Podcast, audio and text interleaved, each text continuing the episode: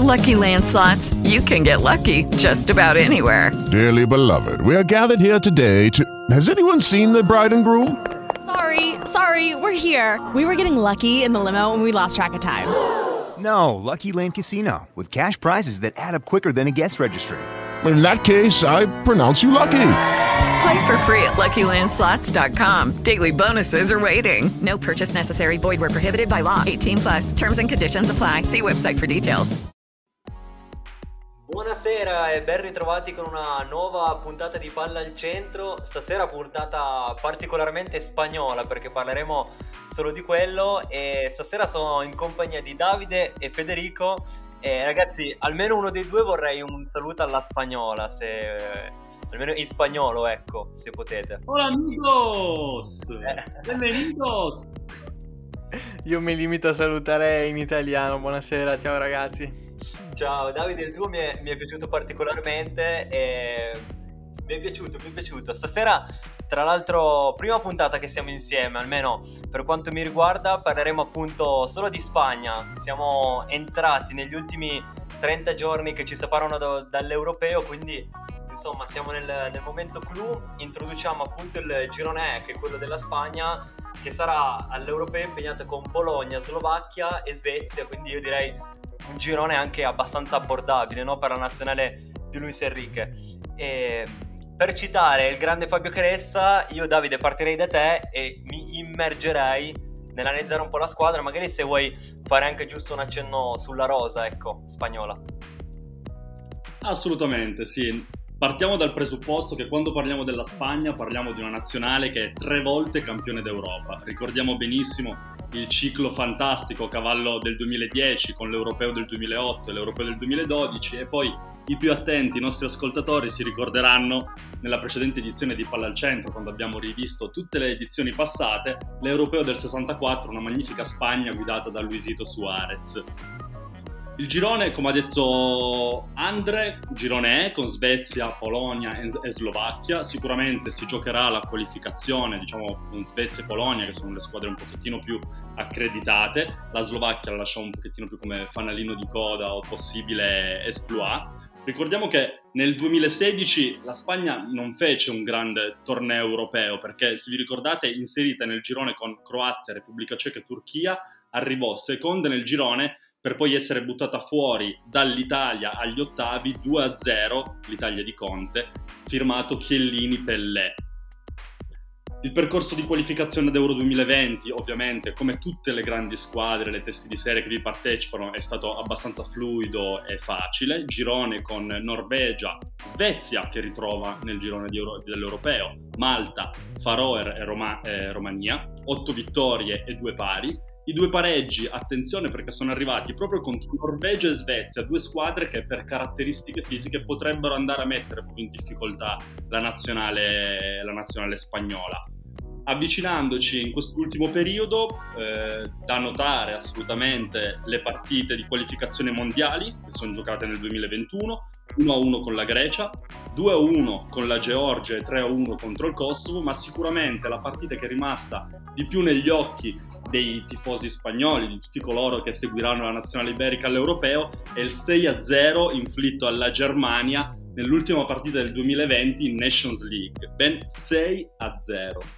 La squadra, quella di Luis Enrique, è una squadra altamente rinnovata, sia negli uomini, ma anche, c'è da dire, abbastanza nello stile di gioco, perché quel tiki-taka un po' fine a se stesso degli ultimi anni è stato un pochettino lasciato da parte e ora quando guardiamo la Spagna vediamo bene una squadra di giocatori concreti che sì, hanno ancora nel palleggio la loro caratteristica principale, però un pressing molto più offensivo e una disponibilità al lavoro sporco nettamente più elevata di quella del, degli ultimi anni. Dicevamo, eh, Luis Enrique ovviamente ritornato sulla panchina della Spagna dopo la brutta storia personale, il dramma familiare vissuto un paio di anni fa. Una formazione che ha una, un'età media di 25 anni e andremo a vedere adesso i nomi che la compongono, tanti nomi non così conosciuti alla maggior parte degli appassionati. Magari i più esperti sì, ma chi non segue proprio nel dettaglio il campionato spagnolo, alcuni di questi nomi probabilmente non li conosce così bene.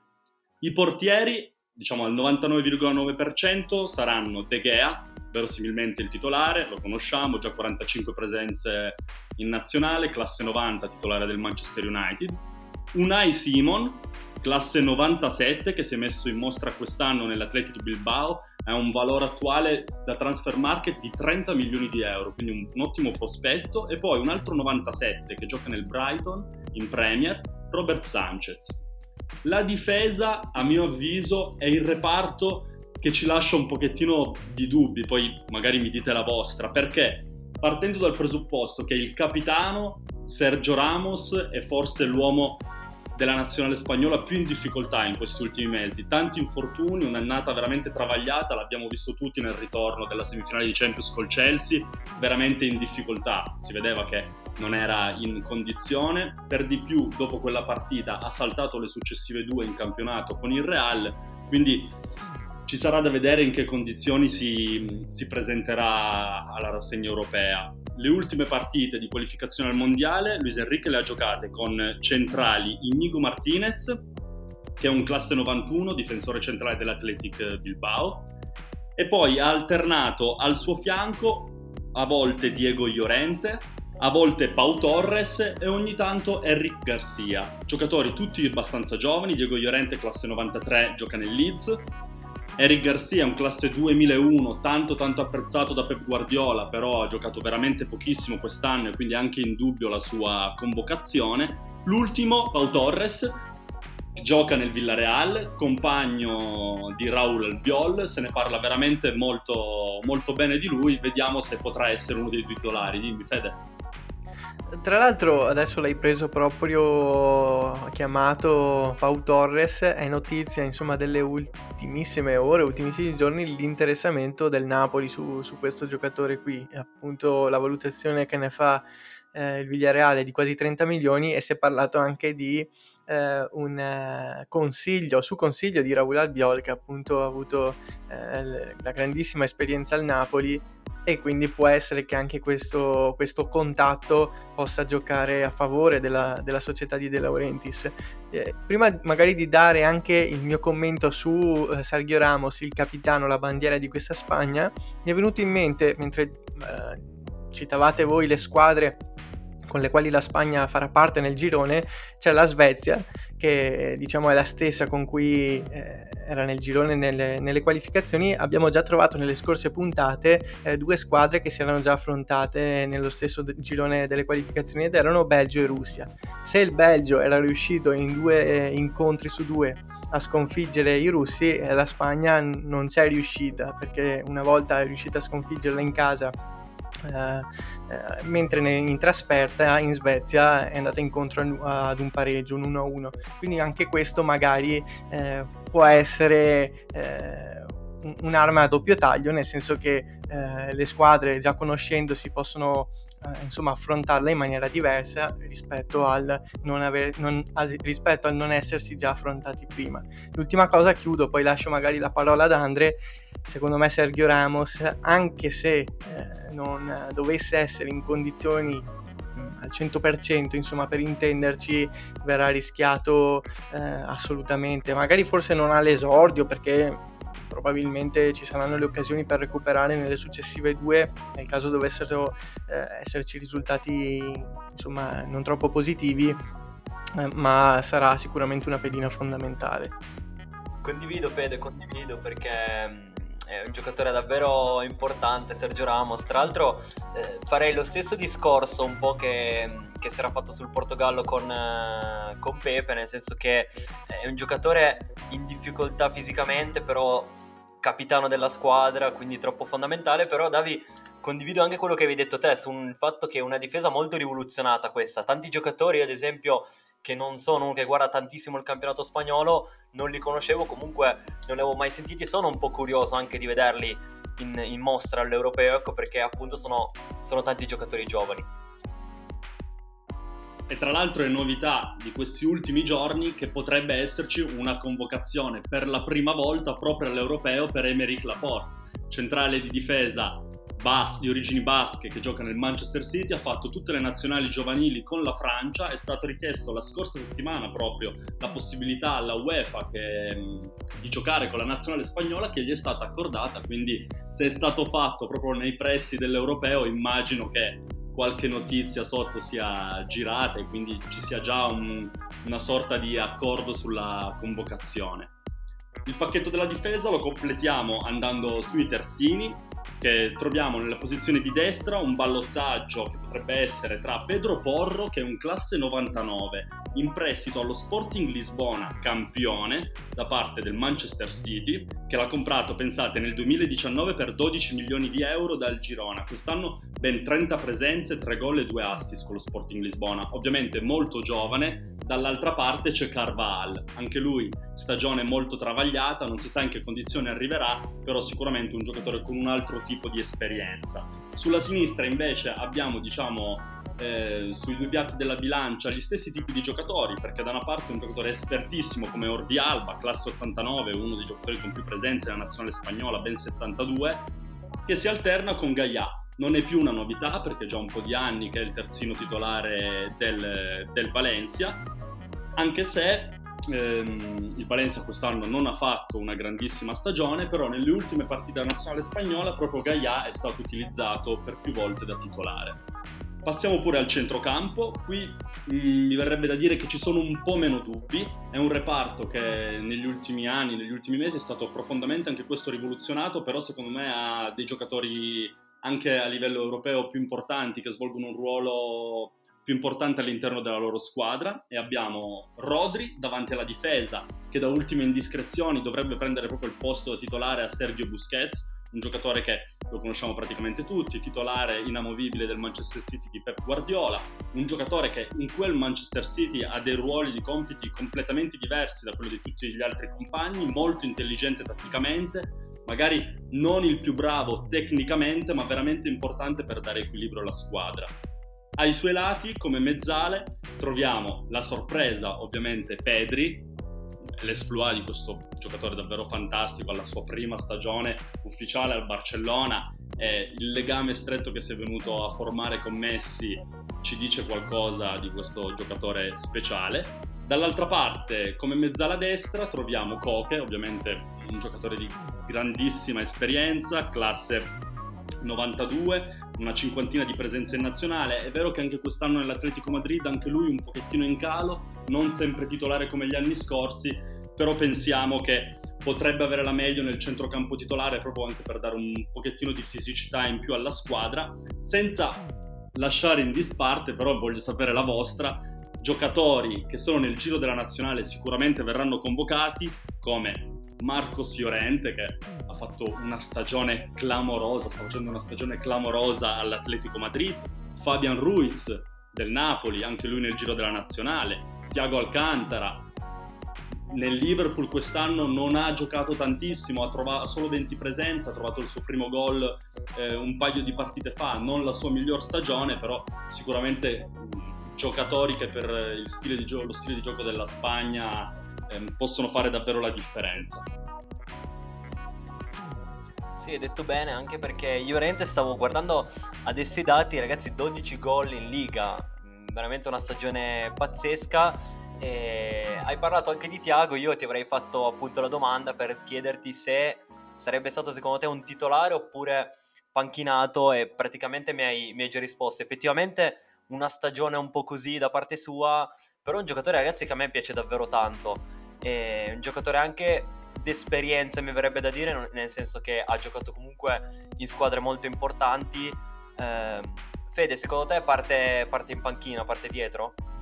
Ma eh, diciamo che occupa stesso, la stessa posizione di campo di, di Rodri, eh, quindi è difficile ehm, scegliere tra i due, nel senso se vuoi puntare un po' più sulla freschezza, alla gioventù oppure affidarti di più all'esperienza eh, e alla qualità anche di, di, un giocatore che comunque palla al piede è veramente eh, di un altro livello, di un altro pianeta. E su Marcos Llorente forse oltre al fatto che abbia stupito eh, dalla, dalle tante realizzazioni eh, che ha effettuato quest'anno è anche la sua capacità, la maturazione nell'adattarsi a più ruoli, perché sì, noi l'abbiamo messo come centrocampista, come mezzala, però nella sua carriera comunque ha giocato anche come eh, mediano e quest'anno ha segnato anche tanti gol perché è stato anche avanzato, ha giocato anche come esterno in un 4-4-2 ma anche leggermente più avanti, quindi anche questo fa capire anche eh, le qualità dei singoli giocatori di,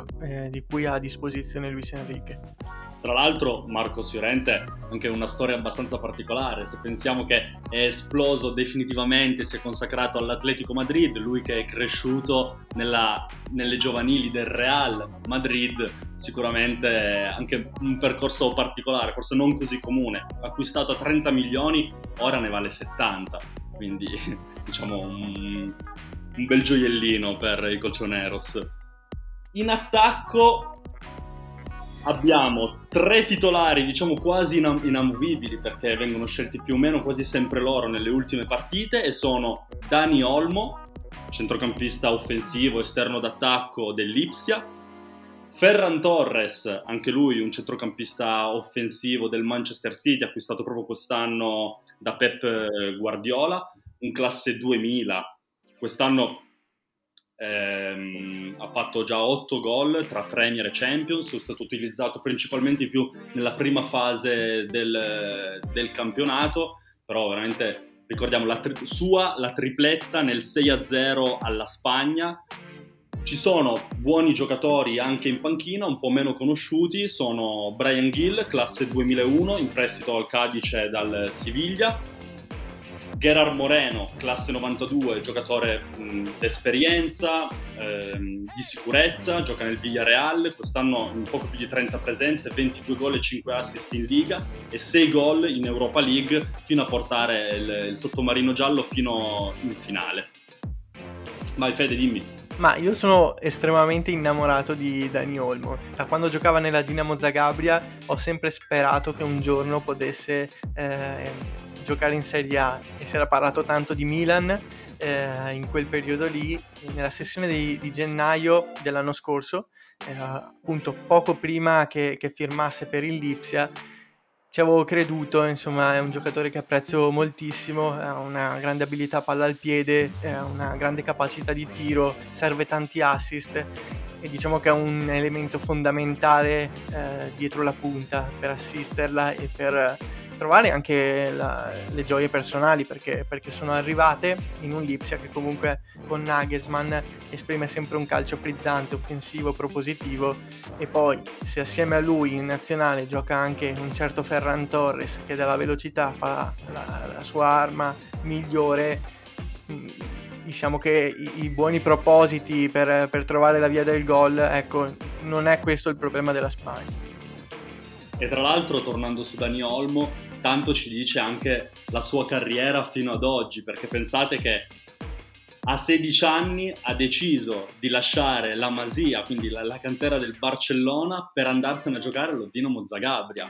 A, quel, in, a, quei tempi anche a suo padre, che diciamo ne, ne gestiva il, il, cartellino, gli davano per pazzo, avrebbe, dicevano che avrebbe rovinato la carriera di suo figlio, ma Dani, che non aveva bisogno del calcio per vivere sotto il punto di vista economico, perché arrivava da una famiglia benestante, ha deciso di trasferirsi a Zagabria prendendo questa scelta proprio per il suo futuro, per cercare di trovare più spazio e più continuità, scelta che a, a quanto pare ha pagato perché adesso gioca all'Ipsia, che già si è confermata come una delle squadre più importanti del campionato tedesco, ma sicuramente non passerà molto tempo fin quando diciamo, una vera grande europea se lo porterà a casa.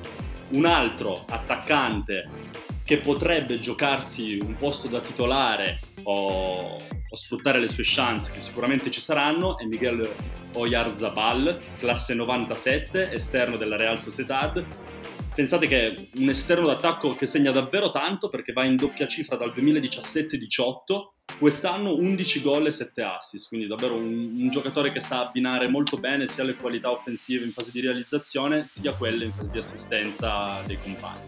Praticamente il, il giocatore davanti più, più vecchio dovrebbe essere Moreno, giusto se non sbaglio Davi, 29 anni, impressionante davvero, tantissimi giocatori, sì, insieme a Morata, che più o meno dovrebbe essere di quell'età lì, giusto se, no, se non erro. E giovani su giovani, ce ne sono tante di stelle che magari potremmo citare della Spagna. Noi ne abbiamo scelta una in particolare che direi è un giocatore fenomenale, che è Pedri. E tra l'altro una storia bellissima anche, mi sono documentato un po' su di lui. E pensate che il giorno in cui arrivò a, al Barcellona si erano presentati pochissimi giornalisti ad accoglierlo perché almeno per i piani iniziali del Barcellona era un giocatore da prendere, un, un prospetto interessante ma poi da mandare in prestito. E invece alla fine si è scoperto che nulla accade per caso perché Pedri, vabbè, era già un, un grandissimo tifoso del Barcellona da bambino e alla fine strappato in, es- in extremis al Real, il Barça è riuscito a prenderlo e poi è rimasto e i risultati sono praticamente ragazzi direi sotto gli occhi di tutti perché si è dimostrato davvero un giocatore fondamentale anche per, per la squadra di Koeman e si è, si è, disegnato molto soprattutto nel ruolo di mezzala per come l'abbiamo conosciuto. Paragonarlo forse ad Iniesta adesso sarebbe un, un, po' troppo eccessivo però diciamo che i risultati ci sono e sono sotto gli occhi di tutti anche perché mi ricordo ad esempio la partita del Barça contro la Juve di Champions e mi aveva davvero stupito. Io era una delle prime volte che lo vedevo giocare è stato un giocatore pazzesco. Eh, Davi prima hai citato tu sarà probabilmente uno dei titolari nel centrocampo spagnolo e direi che per un classe 2002 essere titolare ad un europeo non è male. E sicuramente è un giocatore molto interessante, eh, il Barcellona lo farà, lo farà, crescere tantissimo, sarà bello capire se il prossimo anno giocherà con un campione come Messi oppure se giocherà senza il, il fuoriclasse argentino e quindi capire anche un po' come si muoverà all'interno della squadra. Eh, che tipo di europeo vi aspettate, ragazzi, da, dalla nostra stella? Ecco. Io ricordo Pedri in un episodio che ne hanno parlato tantissimi quando dopo la partita col Ferenc Varos eh, di Champions League esce dallo stadio perché lo ricordiamo a 16-17 anni se non, se non sbaglio ehm, esce dallo stadio con la busta della spesa in mano e non avendo la patente l'unico modo per ritornare a casa era con il taxi, quindi c'è questa immagine che era spopolata eh, sui social e dappertutto che ritraeva eh, l'immagine di Pedri che ritornava su quest'auto gialla. Eh, ma tornando alle cose più serie, insomma, eh, penso che comunque eh, possa essere un elemento fondamentale ma se non fondamentale, import- comunque importante, perché ehm, secondo me sta ripercorrendo quella che è, è, stata la strada di Foden nell'Inghilterra e, nel Manchester City, comunque partendo già da un top club eh, di altissima fascia. Ehm, si stanno ritagliando piano piano col passare degli anni. Ecco, Pedri l'abbiamo iniziato a conoscere quest'anno, Foden è già due anni, due o tre anni che, eh, che comunque sta crescendo, sta maturando, l'abbiamo visto nelle scorse puntate quindi secondo me più o meno il futuro è dalla sua parte e l'orizzonte sembra piuttosto limpido. La penso così assolutamente anch'io. Non per caso nella tua prima stagione al Barcellona, considerando anche che tipo di stagione ha vissuto al Barcellona, fai 36 presenze. Cioè 36 presenze, un classe 2002, non è che dici è un 2002 dotato fisicamente e quindi, sai, scopre un po' con queste doti. No, è minuscolo, non lo vedi in campo, ha però una qualità tecnica e una capacità di dialogare con i compagni incredibili. E secondo me stiamo solo scavando la, la superficie. Lui che è partito come esterno alto d'attacco nella Spalmas in, nella seconda divisione spagnola l'anno scorso, quest'anno è stato già arretrato nel ruolo di mezzala e come dicevi bene tu Andre, forse oggi è presto paragonarlo ad Iniesta, però anche quelli, i fan, i più vicini al Barcellona, la loro speranza è proprio quella, che il percorso di questo giovane talento possa portarlo ad arrivare sia come posizione in campo, ma anche come, mm, come presenza a sostituire quella che è la grande mancanza di Iniesta nel centrocampo blaugrana. Io direi che possiamo addentrarci verso la conclusione della puntata e lo facciamo secondo me guardando nel nostro recinto, ovvero quello della, della Serie A, andando a vedere secondo me anche abbastanza interessante quelli che sono i giocatori spagnoli che fanno parte del nostro campionato. Eh, vi dico solo che eh, la Roma è la squadra con eh, più spagnoli in rosa, sono ben 5. C'è Paul Lopez, Villar, Carles Perez, Pedro e Borja Mayoral. Eh, cinque calciatori di una sola nazionalità europea non si erano mai visti eh, nella squadra giallorossa eh, l'Italia esclusa, quindi diciamo che oltre a quel blocco che aveva la Juve in cui erano formati tanti giocatori di una stessa nazionale, in quel caso l'italiana, eh, quest'anno diciamo che la Roma ha ripercorso quelle orme lì solo con la nazionale spagnola. Eh, tanti giocatori, tanti che potevano anche avere qualche chance di, di rientrare, partendo magari anche già dalla porta, perché De Gea aveva vissuto un periodo poco felice, quindi Paolo Lopez, se diciamo avesse mantenuto quel, quel livello per, cui, per, il quale era arrivato a Roma, quindi con eh, le grandi aspettative eh, dal quale arrivava dal Betis Siviglia, poteva ambire insomma ad un posto perché comunque nelle ultime partite insomma nell'ultimo parte di anno si era ripreso, aveva salvato, io mi ricordo anche un, un mesetto fa contro l'Atalanta, eh, la Roma è andata nettamente in difficoltà nel primo tempo, se non ci fosse stato Paolo Lopez l'Atalanta l'avrebbe chiusa nel primo tempo e nel secondo, eh, grazie anche comunque all'espulsione di Gosens, è riuscita a recuperarlo. Ma al di là di questo, comunque ci sono altri giocatori come VR eh, che è, un, è, stata una bellissima sorpresa della nostra Serie A, non so se siete d'accordo. Sì, VR mi ha impressionato perché ovviamente il calcio di Fonseca, che predilige tanto il possesso palla, va incontro alle caratteristiche di questo giocatore, ma la personalità con cui mh, soprattutto nell'inizio 2021 si è preso il centrocampo della Roma, togliendo assolutamente dal giro dei titolari un giocatore come Diavara, assolutamente importante, considerando la giovane età davvero, davvero importante. C'è da dire che tra l'altro nella Roma, siamo a quelle che hai nominato, c'è Borca Majoral, Borca Majoral che adesso non è nel giro della nazionale, però nel 2019 vinse l'europeo con l'Under 21 spagnola, europeo che in quella, cioè nazionale spagnola che in quella formazione vantava tantissimi nomi che ritroviamo oggi nella nazionale A, quindi Dani Olmo, Oyarzabal, Ruiz, Ceballos che è lì un pochettino diciamo tra, nella lista di nomi in forze tra l'essere convocato o non convocato. Sì, Davi, per me sono son, son pazzo a dire che Majoral secondo me merita la chance. Per me sta, sta facendo una, una, stagione ottima direi alla Roma, nel senso che comunque essendo la sua prima stagione ha fatto molti più gol di Geco e soprattutto in certe partite, è vero, alcune le ha, le ha magari fallite o comunque non ha dato l'apporto che ci aspettava, ma a me ha sorpreso ragazzi a dire la verità, nel senso un giocatore che secondo me, visto anche le difficoltà un po' dell'attacco spagnolo, no? perché comunque Morata non è un goleador eh, di quelli, di quelli più importanti, io forse lo, lo, porterei, poi so che non è facile perché la Spagna ha tanti giocatori in dubbio di un enorme talento, però io azzarderei, ecco. Poi non so come la vedi tu, Fede.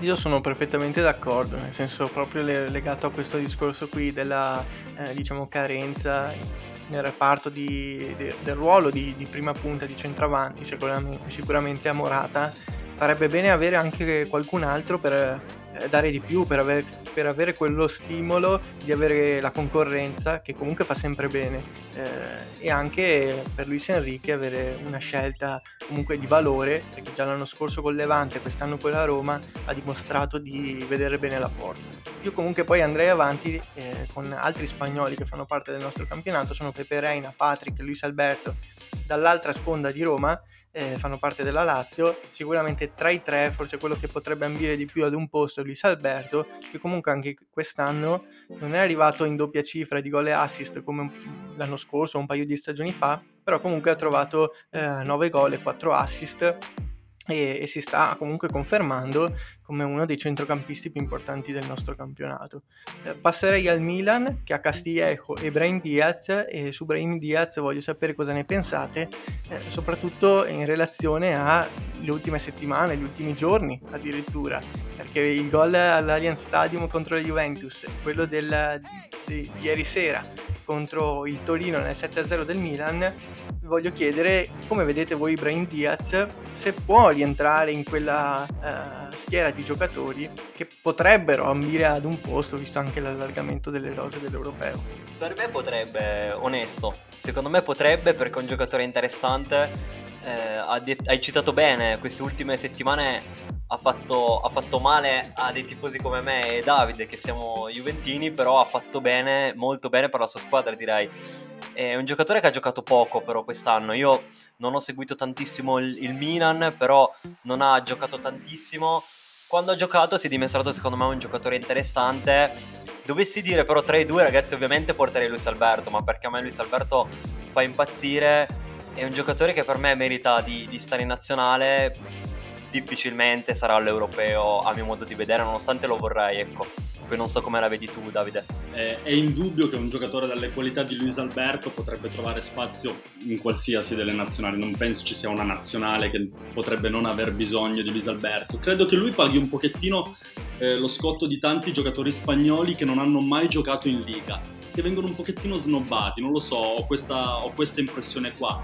E un pochettino assieme a Brian Diaz rientrano nel discorso della, della competitività di quel ruolo lì, perché la Spagna, squadra molto tecnica, giocatori molto bravi tra le linee a saltare l'uomo, è veramente farcita di giocatori con quel tipo di caratteristiche cosa che secondo me riducono drasticamente le, le, possibilità per Brian Diaz di essere convocato per questo ovviamente europeo. Poi per il futuro non lo mettiamo in dubbio, un giocatore di un talento incredibile avrà sicuramente le sue chance anche lui nella prima nazionale. Poi io sono abbastanza provocatorio in questo senso, nel senso appunto che non so se in nazionale bisogna essere convocati per, ehm, per meriti, nel senso per quanto tu hai prodotto nella stagione, oppure se sei un giocatore che all'estero per cambiarti la partita, ma magari hai giocato poco, sei stato infortunato, oppure non hai reso quanto dovevi, meriti comunque di essere eh, convocato. L'esempio che, che, mi viene per paragonare questa situazione, che un po' mi ha dato fastidio stando dalla parte di Mihailovic, è stato il caso di Soriano Sensi che ci, che ci ha riguardato e magari approfondiremo nella puntata dell'Italia. Ma qui in questo caso si parla di Brahim Diaz che ha giocato poco, eh, che non si è espresso a livelli grandissimi, con potenzialmente Luis Alberto, che avendo le giocate tutte con la Lazio, essendo stato grande protagonista, potrebbe avere comunque essere, meritare di più. Oppure faccio questi due nomi parlando del campionato italiano, ma magari ce ne sono altri che ha citato prima Davide, che magari hanno giocato un po' meno, hanno segnato meno di Luis Alberto, giocando magari in quel ruolo, e che magari vengono convocati perché eh, magari vengono ritenuti più funzionali al modulo, oppure... Eh, paradossalmente possono servire in quell'ultimo quarto d'ora eh, che può decidere insomma una partita. Chiudo diciamo, gli ulti, con gli ultimi nomi eh, degli spagnoli in Serie A che eh, sono Deulofeu e Llorente nell'Udinese. Diciamo che c'è poco da dire su questi, mi baso solo eh, sulla rapida lettura. Caione, Borja Valero alla Fiorentina, Iago Faica al Benevento, e diciamo che hanno, hanno, giocato poco, hanno segnato poco e sicuramente non faranno parte di Euro 2021, Euro 2021 quest'anno, quindi diciamo su questi c'è pochissimo da dire. Grazie Fede, eh, io ragazzi alla velocissima volevo chiudere facendovi la classica domanda del tipo la Spagna avrà problemi a superare il girone oppure no? Anche risposte secche se volete, visto che siamo un po' in ritardo. Io dico passaggio come prima, ma non a punteggio pieno, un pareggino tra Svezia e Polonia, mm, me lo aspetto. Io sono d'accordissimo, cioè passa come prima, ma non a punteggio pieno. E su questo mi trovate anche me d'accordo, siamo coerenti tutti. Io ragazzi vi ringrazio per, per essere stati con me stasera, vi ringrazio per essere stati qua e ricordo a tutti gli ascoltatori di trovarci sempre sui canali social Instagram e Facebook. Ormai manca pochissimo, noi siamo davvero carichissimi. Grazie ragazzi, grazie a te Davide. Grazie a voi, è stato un piacere. Ciao Andre, ciao Fede, alla prossima. E grazie anche a te Fede. Ciao a tutti, è stato come sempre un piacere. Buona serata. Anche a me, io ringrazio gli ascoltatori e ci vediamo alla prossima puntata. Una buona serata a tutti. Ok, round 2. Name something that's not boring. A laundry? Ooh, a book club. Computer solitaire, huh? Ah, oh, sorry, we were looking for Chumba Casino. That's right. ChumbaCasino.com has over 100 casino style games. Join today and play for free for your chance to redeem some serious prizes. ChumbaCasino.com. No purchase necessary. Full prohibited by law. 18 plus terms and conditions apply. See website for details.